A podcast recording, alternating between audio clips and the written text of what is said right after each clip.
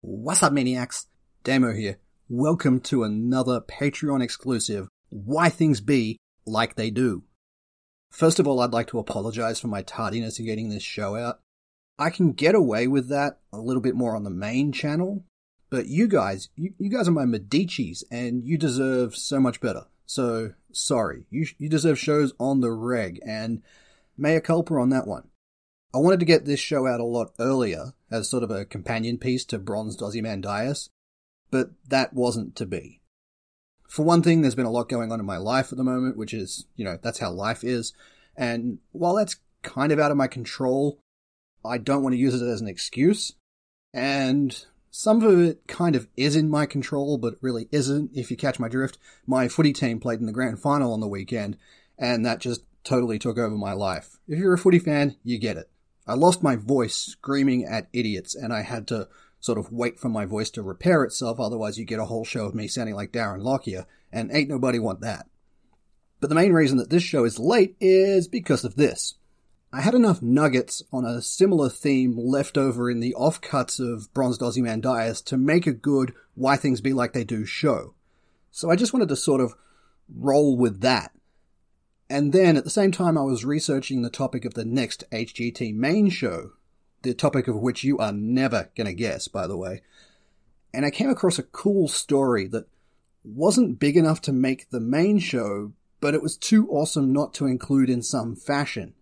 And then I realized that all of these disparate elements were linked, and I could do it all as one bonus show. But then I fell down a research rabbit hole of really interesting things and that meant that delay was inevitable. So once again, I'd like to thank all of you for your repeated assurances that you prefer a late show over a sloppy show, and that really means the world to me. So hopefully I do this justice with a, uh, well thought out and well researched piece instead of something thrown together with all of the care of a, an analogy that's been thought of beforehand.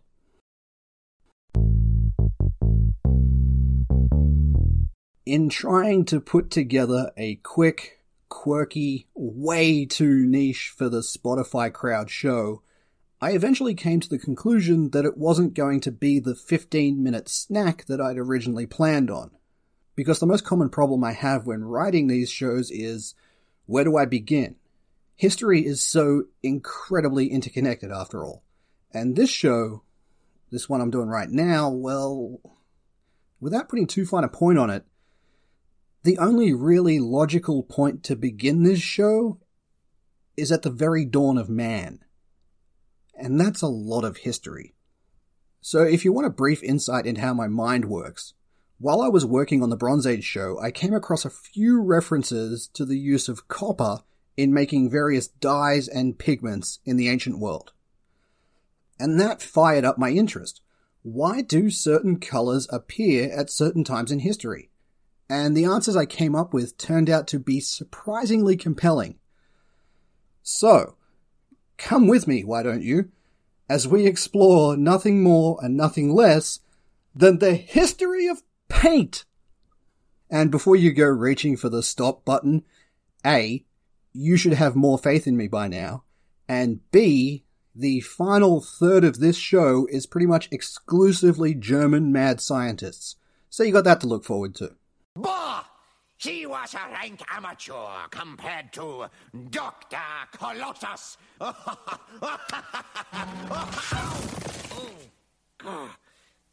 when is my lawyer coming? So, first cab off the rank is umber. Umber is a fancy name for dirt. That's basically what it is.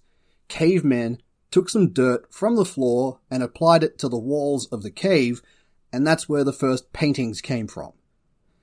It's a limited palette, sure, but you work with what you've got. And what we call the standard for umber is actually a specific shade of dirt, and that's the dirt that comes from the Umbria region in Italy. Umbria, umber, there we go.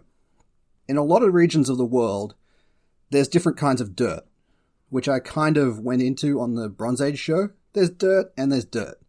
Some dirt has little bits of iron in it, so you can get some red in there, from the oxidization. We call that red ochre. iron is a red metal, at least when it's oxidized and rusted. Rust.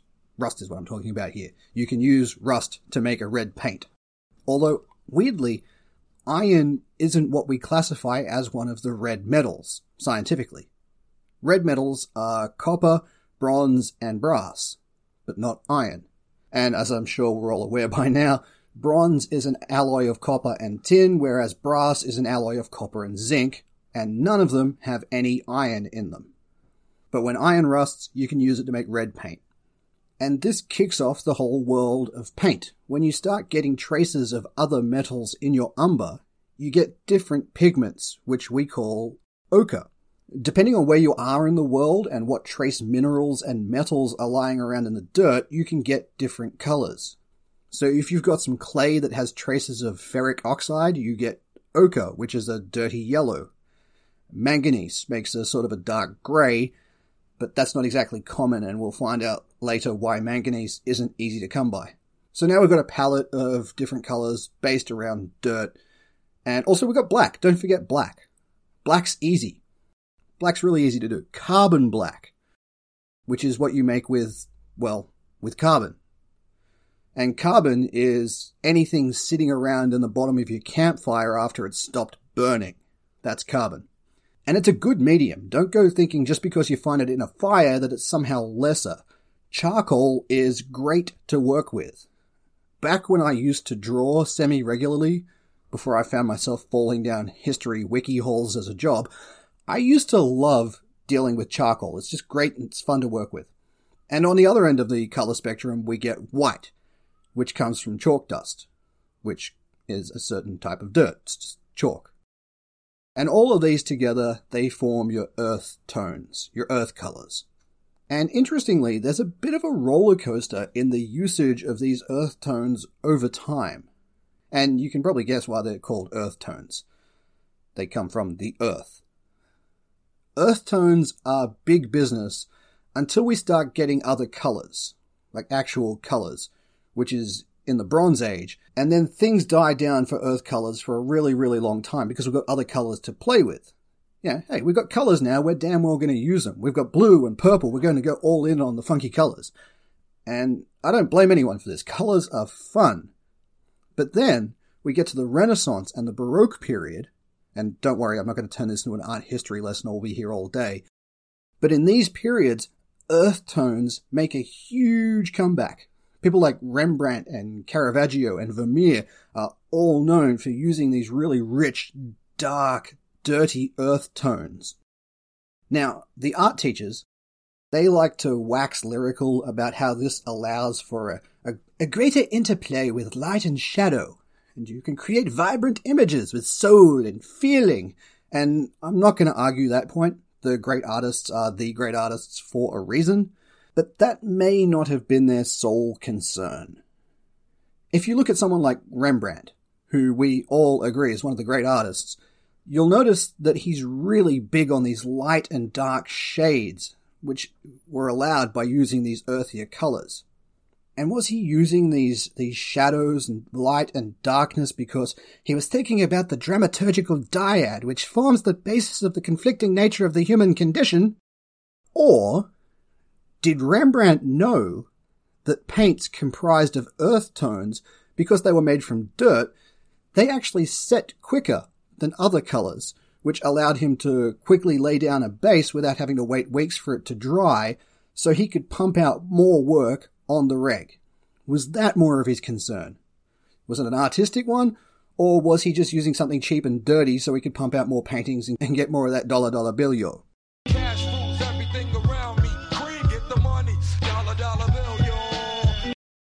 Both answers are correct. Never forget that great art, no matter what form or medium, is driven by limitation, not freedom. Now you'll note that when I'm talking about earth colors, none of them is green. We've got browns, reds, yellows, blacks, whites, but we don't have any green. Green isn't an earth color. Which, now that I've made you think about it, you're probably thinking that's a little weird isn't green the color that we use when we talk about the earth? It's the color of recycling and environmentalism and political parties associated with those ideas, that's green. So green should be an earth color, right? Well, it turns out green is actually really hard to do. In fact, through most of human history, we've had a lot of trouble coming up with a decent green pigment. It's not impossible, but vibrant greens are very, very hard to make. A green that stays a vibrant green and doesn't fade is exceptionally hard to make. In fact, we didn't really come up with a viable solution until the Victorian era. That's how long it took to get green, which I'll get to in due course. And of course, when I say a viable green pigment, I mean that it could be manufactured and not that it was safe to use. This was the Victorian period, after all. There was no concern for human life. Holy shit, a lot of people are going to die in the pursuit of green. And before this, the most common green we had was called malachite. Malachite sounds really cool. It's like one of Lovecraft's great old ones. And then there was Cthulhu and Yog-Sothoth, and Malachite came forth from the oceans and laid waste to the cities of man. Which sounds way more interesting than copper. Malachite! Or copper. One of them's a lot more fun to say. Now, hang on, Damo. A couple of minutes ago, didn't you say that copper was one of the red metals? Well, I did, and it is. But what happens to copper when you leave it out for too long, when it starts to oxidize? It gets a patina on it. Go and look at the Statue of Liberty. What's it made of? That's right, copper. What color was it when it left France? Copper red. What color is it now? Malachite! One day the Statue of Liberty is going to come to life and crush New York City Ghostbusters 2 style. So that's the kind of green we're talking about. The kind of green we used to paint with if you wanted green way back in the day. That's what you were limited to. That kind of murky, faded, bleh, greenish blue color of malachite. You can't really paint a meadow or a tree or something with malachite, but it's the best that we could do for a long time. Now, if you want to get technical, and by God, I hope you know by now that I do, the color of the Statue of Liberty today doesn't come from malachite. It's only malachitish. The patina on the statue is actually another form of ancient green pigment known as verdigris, which means Greek green. It's verdigris or verdigris. I've heard it pronounced both ways, and nothing can sort of agree on the correct pronunciation so I'll probably just use them interchangeably just to be obtuse. You make verdigris by mixing copper, or its alloys of brass or bronze, with acid. This is actually easier than it sounds, and it's why verdigris was one of the more common methods of getting green way back in the ancient world. You take some copper, which everyone had, and then you apply acid, which everyone has. Your body's actually full of it, for instance. The Romans would hang copper plates over a vat of boiling vinegar until the patina appeared, and then they'd scrape it off and make a paint out of it. The Gauls would bury some copper in animal dung and then dig it up a few weeks later, and they get the same effect. And in the Middle Ages, the French would, of course, soak copper dishes in wine to get the same result. French got a French after all. And if you go and check out a color chart and have a look at malachite or verdigris, you'll notice that these aren't rich greens. They're more of a blue green. And that's because of the funky properties of copper ore. It doesn't go the full green, it likes to hedge its bets a little bit towards blue. Copper ore doesn't always turn into malachite! I don't want to get into the chemistry of it, but if copper gets weathered just so, it can actually turn blue and in this case we know it as azurite. Azure blue comes from azurite. At one point it was actually known as chessylite because there was a huge deposit of it in a place known as Chessy-les-Mines in Lyon, France, but azurite is the far more common name. If we go all the way back to our old mate Pliny the Elder in his book called Natural History, he calls it quanos, which is the Greek word for deep blue, and it is synonymous with the ocean. Deep Blue Sea, and all that. And Quanos eventually became Cian, which eventually became the Latin Cerulean and the English Cyan. So cyan and azurite are the same thing. Azurite depends a lot on how finely ground the pigment is and what you mix it with. If you put oil in it, it becomes more green, like malachite. If you mix it with egg, for instance, it becomes a green gray. Azure is kind of a, a versatile pigment. Now, azurite's not to be confused with lazurite. Lazurite is something you only really found in the Middle East, specifically Afghanistan, and it was crazy rare and expensive back in the day. And lazurite is also a blue color. It's used to make the pigment known as ultramarine, which is the most awesome name for a color in the history of colors. Not just marine, ultramarine. And because this was rare and expensive, it was used for a lot of royally commissioned works. The blue stuff in Tutankhamun's sarcophagus, that's a substance called lapis lazuli. It's the same thing just different names. In classical paintings, since lazurite was so rare, since the pigment was so rare and expensive, it had to be used really sparingly. There just was not enough paint to do a whole blue canvas. So it was used to highlight the most important character of a painting. And that's why the classical paintings from the Middle Ages there's only a little bit of blue and it's always on a main character. That's why the Virgin Mary is usually depicted as wearing ultramarine blue. It's because the pigment itself was made from lapis lazuli, or lazurite. But that's not the only form of ancient blue. There's an offshoot of this, which is the so-called Egyptian blue. No, not electric blue, Egyptian blue. Egyptian blue is a little bit lighter, so not quite a sky blue, but definitely not ultramarine. And as you might guess, it was big in Egypt. It actually came about during the reign of Tutmosis III, who was probably Egypt's greatest pharaoh, so this is around uh, 1450 BCE. And Egyptian blue was around for quite some time. The Romans were able to make it. There's a lot of it in Pompeii, for instance. And then, with the fall of the Roman Empire, Egyptian blue disappears from the face of the earth. Just gone. Kind of like Damascus steel or Greek fire. We forgot how to make this particular pigment. Even to this day, we don't really know how to make Egyptian blue. I mean, we can make the color. You can just use the eyedropper tool in Photoshop, and scientists have been able to reverse engineer it. We, we, you know, we can make it, but we don't really know how Egyptian blue was actually made back in the day. All we know is that it's a weird recipe of quartz sand, copper ore, calcium carbonate, and, oddly enough, baking soda. Apparently, the great painter Raphael was able to rediscover the recipe for Egyptian blue, but he never shared the secret with anyone because he wanted to be known as the awesome blue guy, and it's a real missed opportunity that the Ninja Turtles Raphael had the red headband instead of Leonardo's blue. I mean, you really dropped the ball on that, Eastman and Laird. You could have made a really, really niche historical reference that like three people would have gotten. You would have been me, essentially.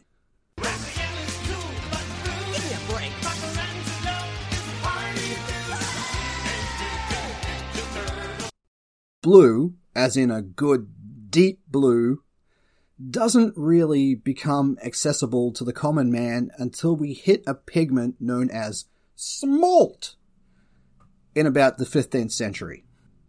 Smalt is made when you find blue potassium glass which contains little bits of cobalt in it.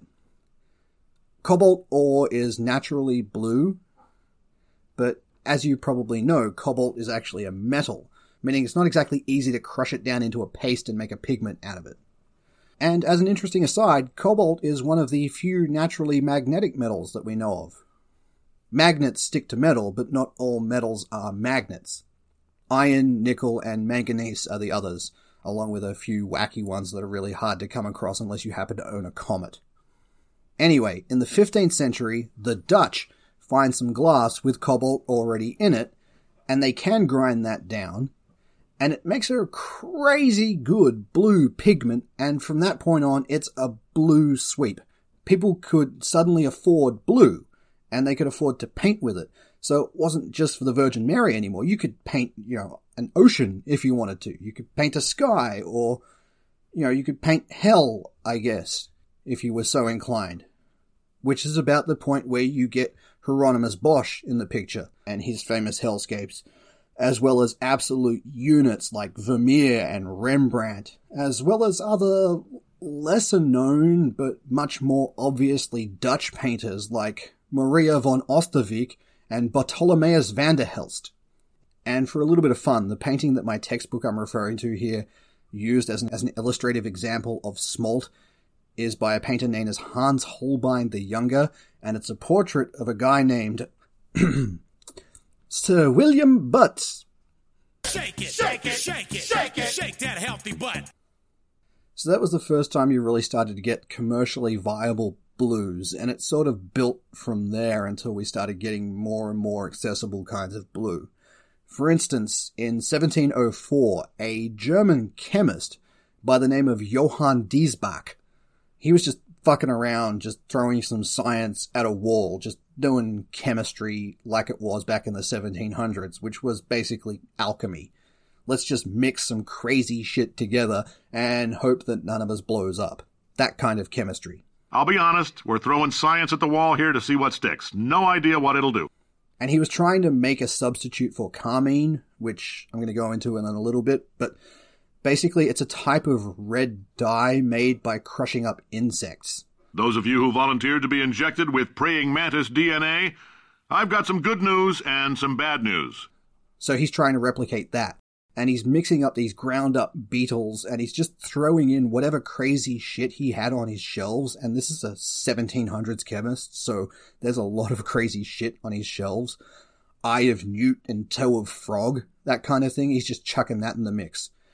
Alchemy and chemistry was still the same thing back then. And by the way, eye of newt is just another name for mustard seeds. Anyway, two of the things that this Diesbach cat throws in his beetle stew is some iron sulfate and some animal bone. Iron, which helps us play, is a blue metal. At least until it oxidizes and turns red, but in its natural state it's blue. And Diesbach, he makes an iron and beetle protein shake, and it turns out pale pink. It's not what he wants. So he boils it down, and it turns purple and then he leaves it on a shelf and it sets and it makes an absolutely ripping blue dye. This is the bluest of blue pigments we've ever had to date. It's important to note that scientifically speaking, Johann Diesbach had no fucking idea how any of this worked. He was just throwing things at a wall and seeing what stuck. He couldn't explain the process behind it. He just knew that if you mix X amount of iron sulfate with Y amount of animal bones, you get an absolutely boss blue color, and you could replicate it easily and cheaply. He might have had no idea how it worked, but he knew that it did work, and he accidentally created the world's first synthetic pigment.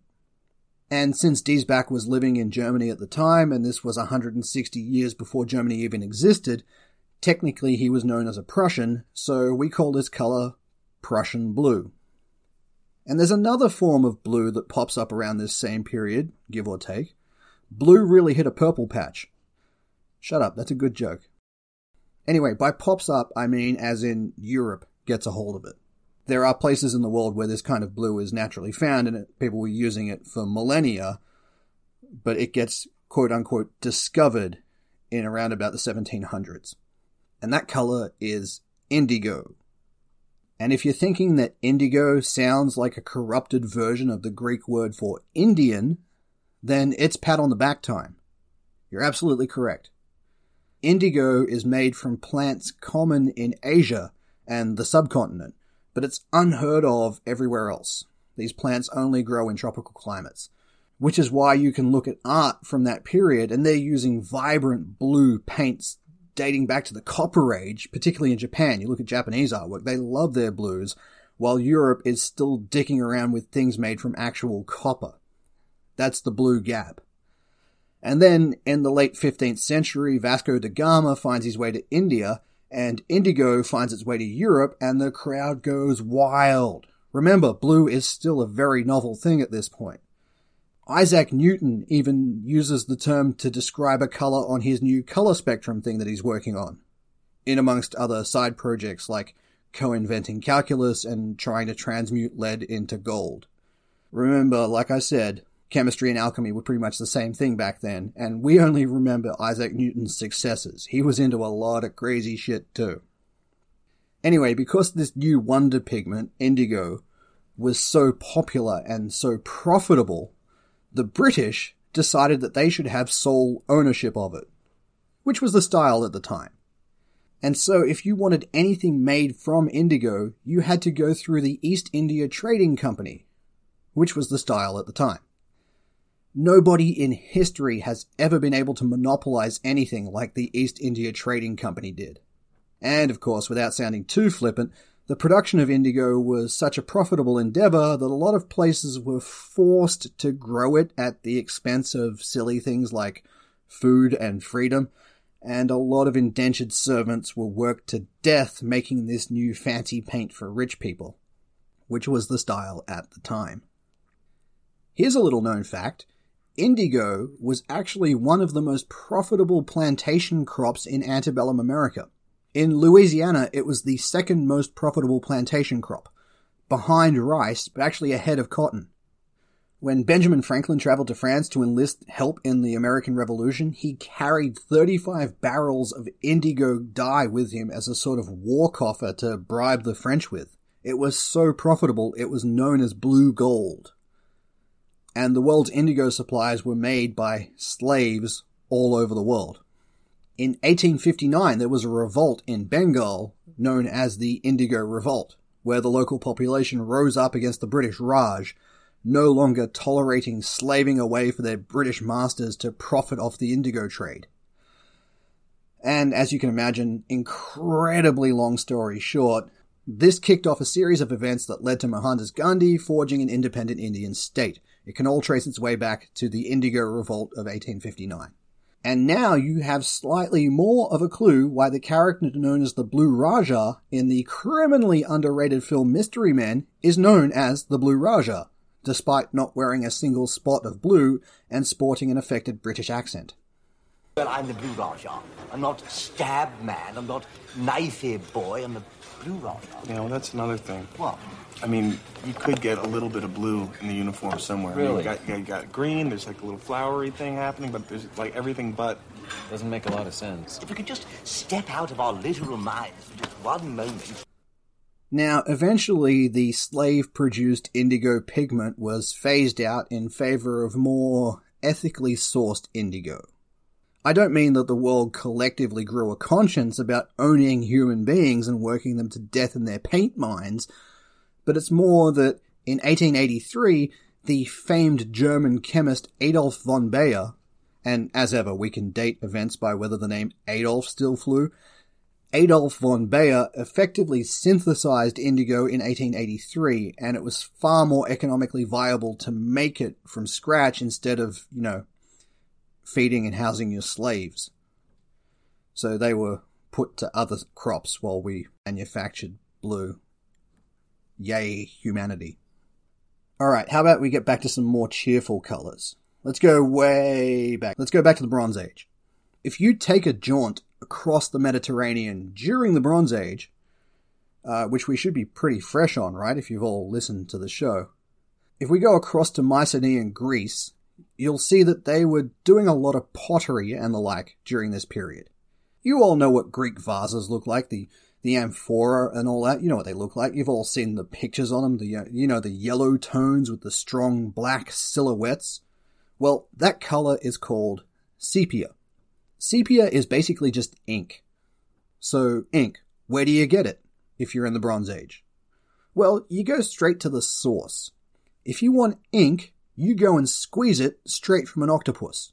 Or similar. Most cephalopods work fine for it. You can get ink from any of them. But if you want to get technical, the reason that sepia is called sepia is because sepia is actually the Greek word for cuttlefish. So they squeezed a cuttlefish. Is this is your first time intimidating someone? I'm afraid. Uh, I'm not that afraid. Everybody's afraid of something. Cuttlefish. Deep sea fish. They make lights, disco lights, to hypnotize their prey. And then I saw a documentary, it was terrifying. So if you're going to fiddle with my brain and make me see a giant cuttlefish, then I know you don't do business, and I know you're not in charge. What if you don't want sepia though? What if you want some red? Not like earth red, not an ochre red or a umber red. What if you want red red, you know, red? The Egyptians fancied a bit of red. Not that dirty red you get from the ground. They wanted a strong red. So they imported a pigment from the Orient called realgar. Realgar makes a nice, vibrant red, like a blood red. In fact, one of the names for realgar is bull's blood. And the Egyptians didn't use a lot of it though. They kept it relatively rare, as did the other contemporary societies. Not because realgar red was rare or expensive like ultramarine, but more from the fact that realgar is made mostly out of arsenic. It's pure poison, and anyone who painted with it tended to have a really bad time. And guess what? Ground up moon rocks are pure poison. I am deathly ill.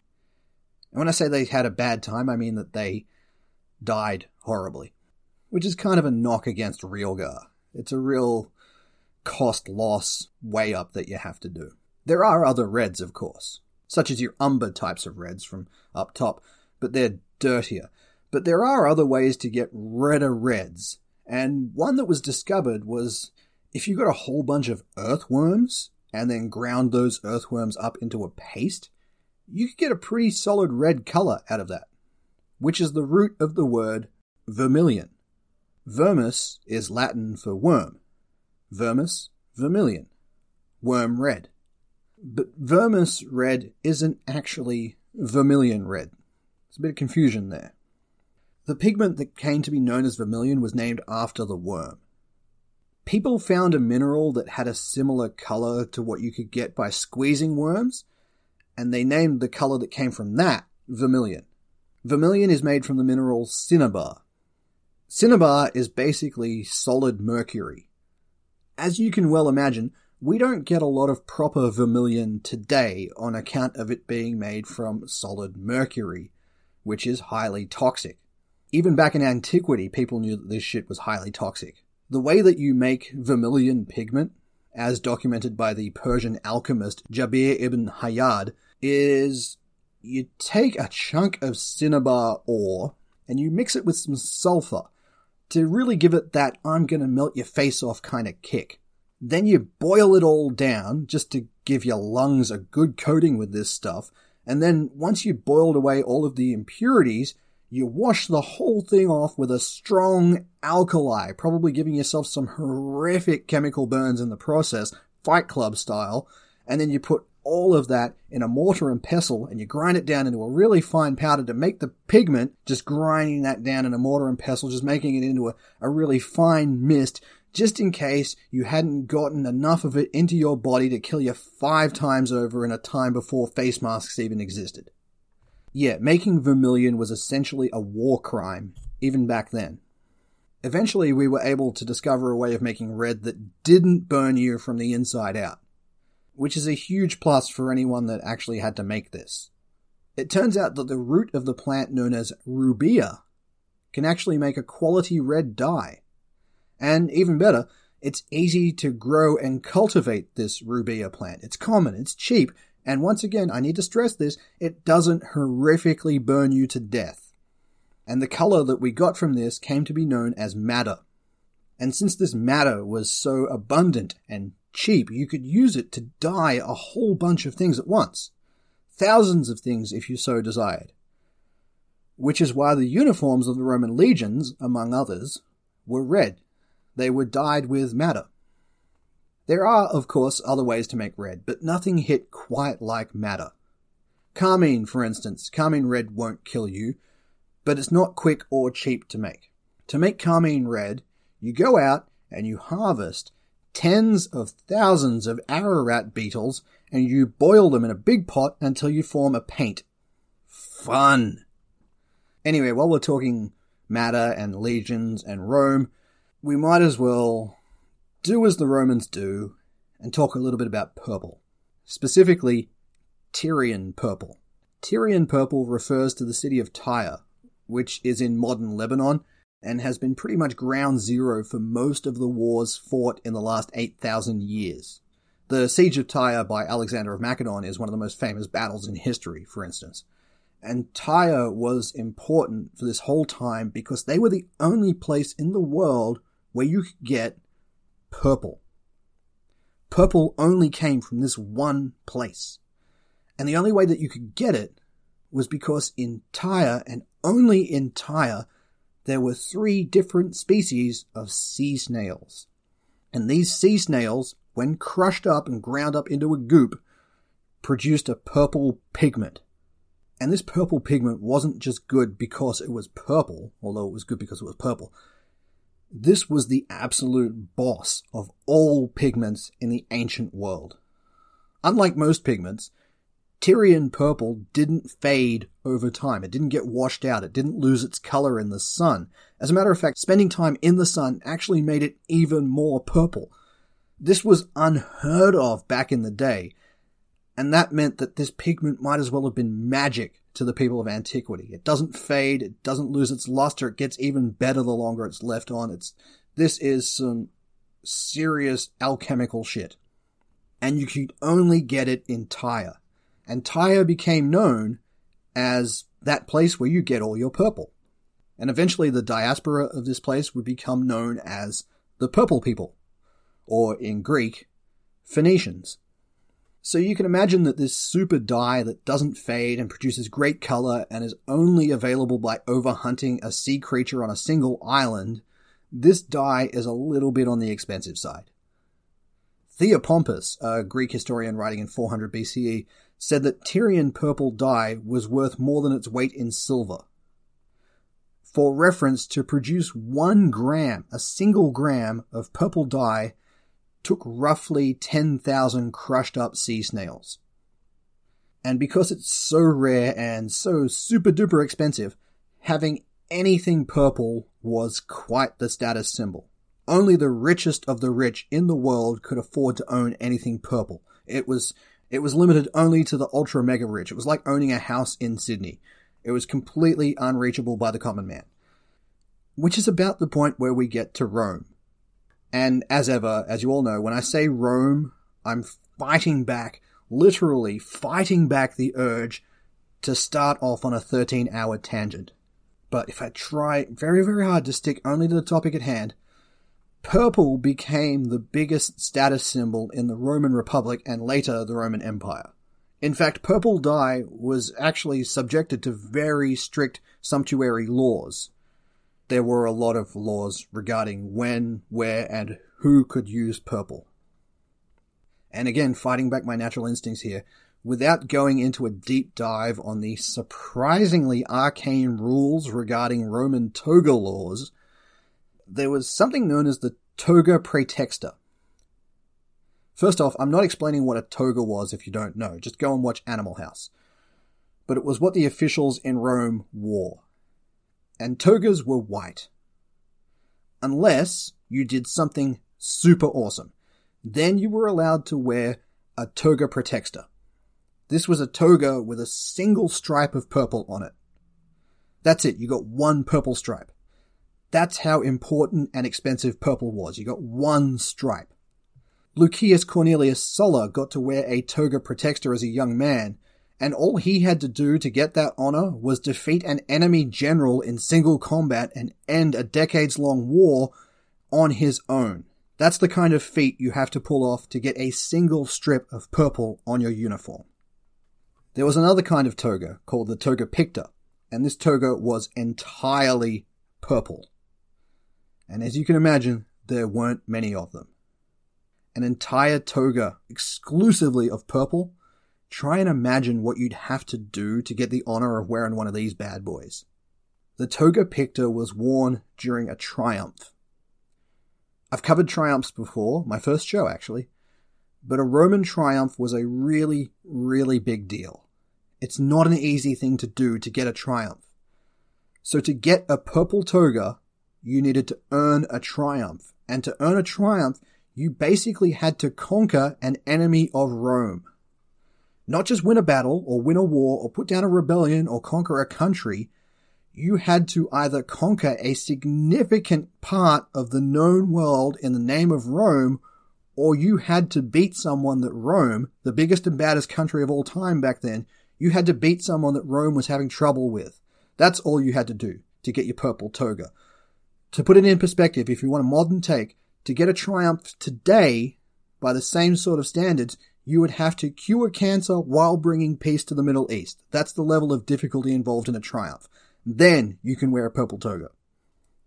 Later on, purple would become associated with the Roman Emperor, but I'm not going to go into that here because something else I've discussed previously is that sources for that period are dicey at best, considering how absolutely full of shit Suetonius was. But anyway, that's why purple is associated with good things, because it was rare, expensive, and reserved for the truly exceptional. And someone doing something truly exceptional might be said to be going through a purple patch, as it were. The more you know.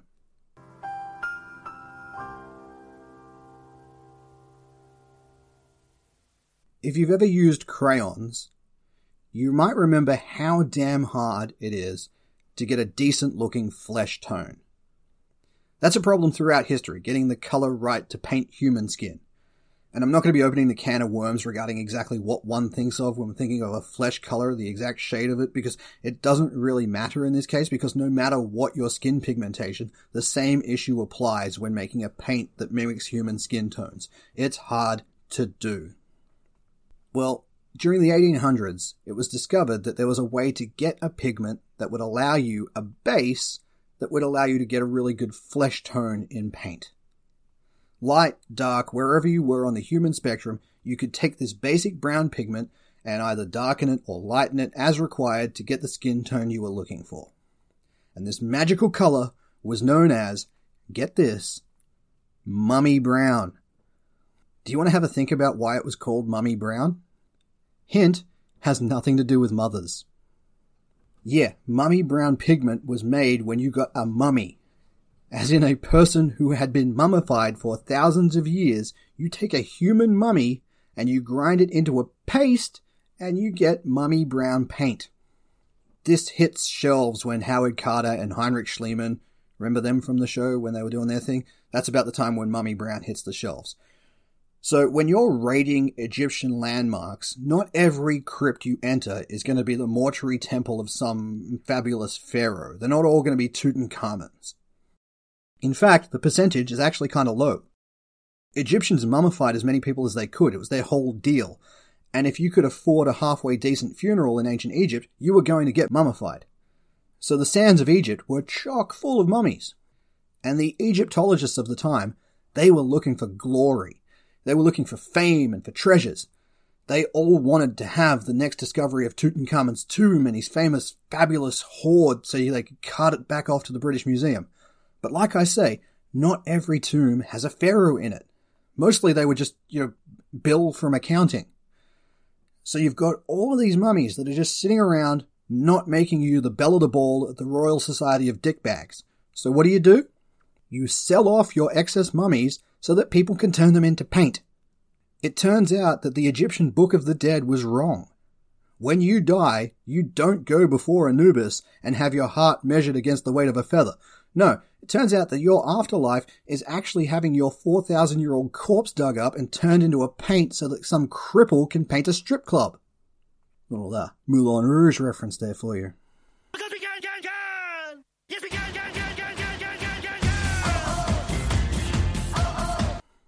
What about orange, you ask? Well, there's a reason that I'm avoiding orange. Orange is a very deep rabbit hole that we don't want to fall down. Pretty much every way of making orange that we know of is essentially bomb making. Take uh, take cadmium for instance. Cadmium is made when you put cadmium salt in acid and then you heat it with hydrogen sulfide until you get a red orange color and hope you don't explode. Orpiment is another kind of reddish orangey color, and that's made from the mineral which is coincidentally also known as orpiment. And when that wasn't being used to paint things orange, Chinese assassins were using it to coat their daggers with because it was pure poison and anyone touched with it died almost instantly. But the long and the short of it was to get orange, you took something red and basically you added sulfur to it to yellow it up. Remember your color theory here orange is red and yellow.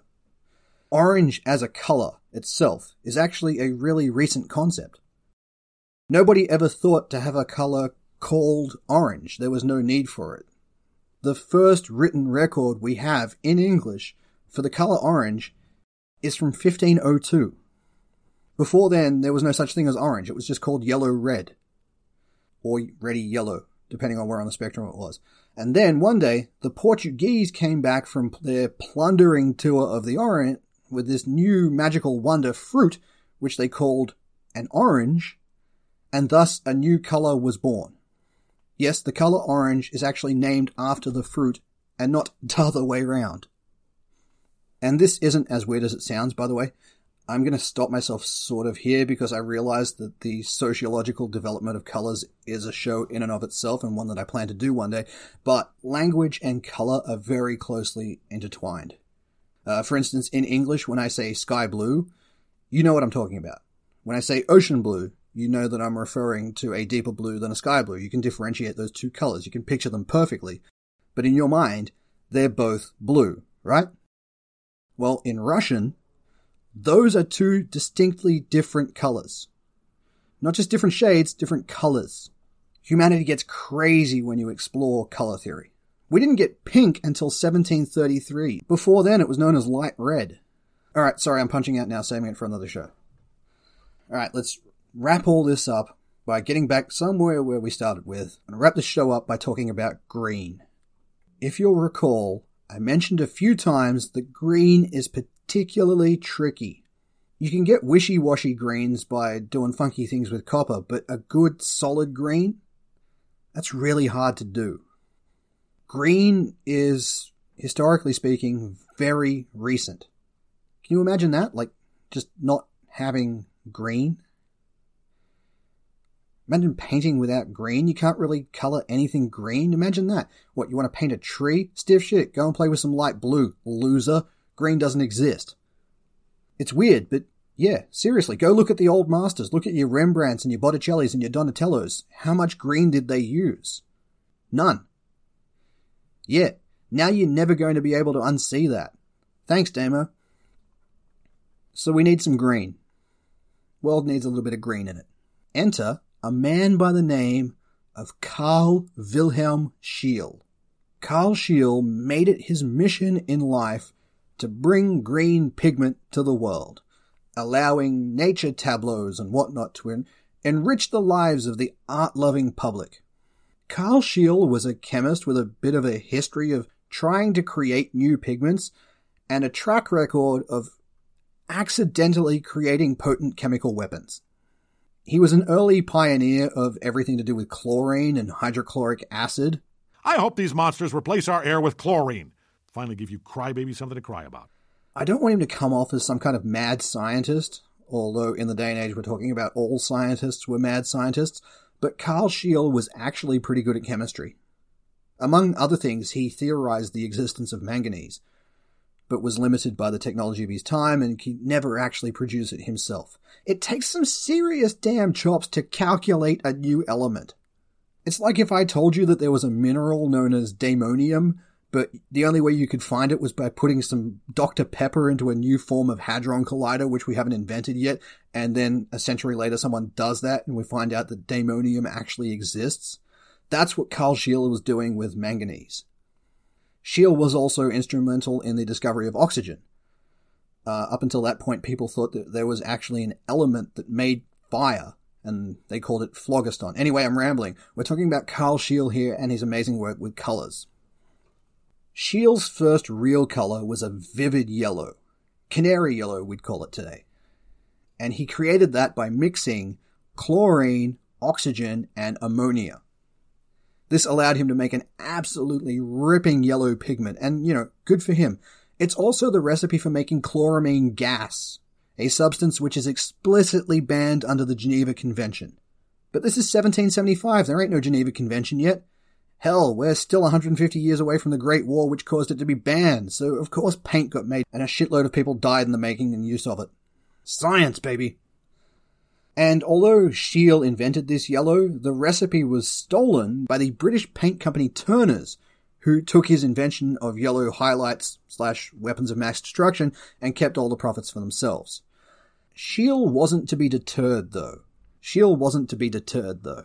He wanted his name to echo through eternity, and he wanted that echo to say, this dude made some awesome paints slash chemical weapons. And so he set off to make a brand new kind of paint slash chemical weapon and he saw a gap in the market. Green. Nobody was cranking out a decent green. Green did not exist, so it was time to make some green.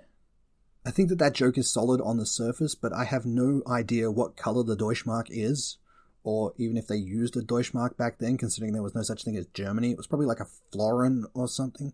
Anyway, Carl Scheele has this idea. He takes sodium carbonate, which is basically washing soda, and, well, the reason that Scheele was able to make green was that he used a hell of a lot of arsenic. Massive amounts of arsenic. And I'm going to conflate Scheele's green here and Paris green, which is emerald green, because they're pretty much the same thing, just in case anyone wanted to get pedantic. But Scheele's green and Paris green slash emerald green are pretty much the same thing. I'll just be calling it Scheele's green from this point on. The reason that Scheele was able to get such a super rich green color that didn't let you down in the fading department like so many others was because he built it out of arsenic. And you're probably saying, arsenic? What? Damo, isn't arsenic some seriously poisonous shit? Yes. Yes, it is. It's rat poison. Well, it's everything poison, but it's most commonly used to make rat poison and insecticides. And in the 1800s, everyone was painting their house with it and wondering why they were getting sick. And I mean everyone.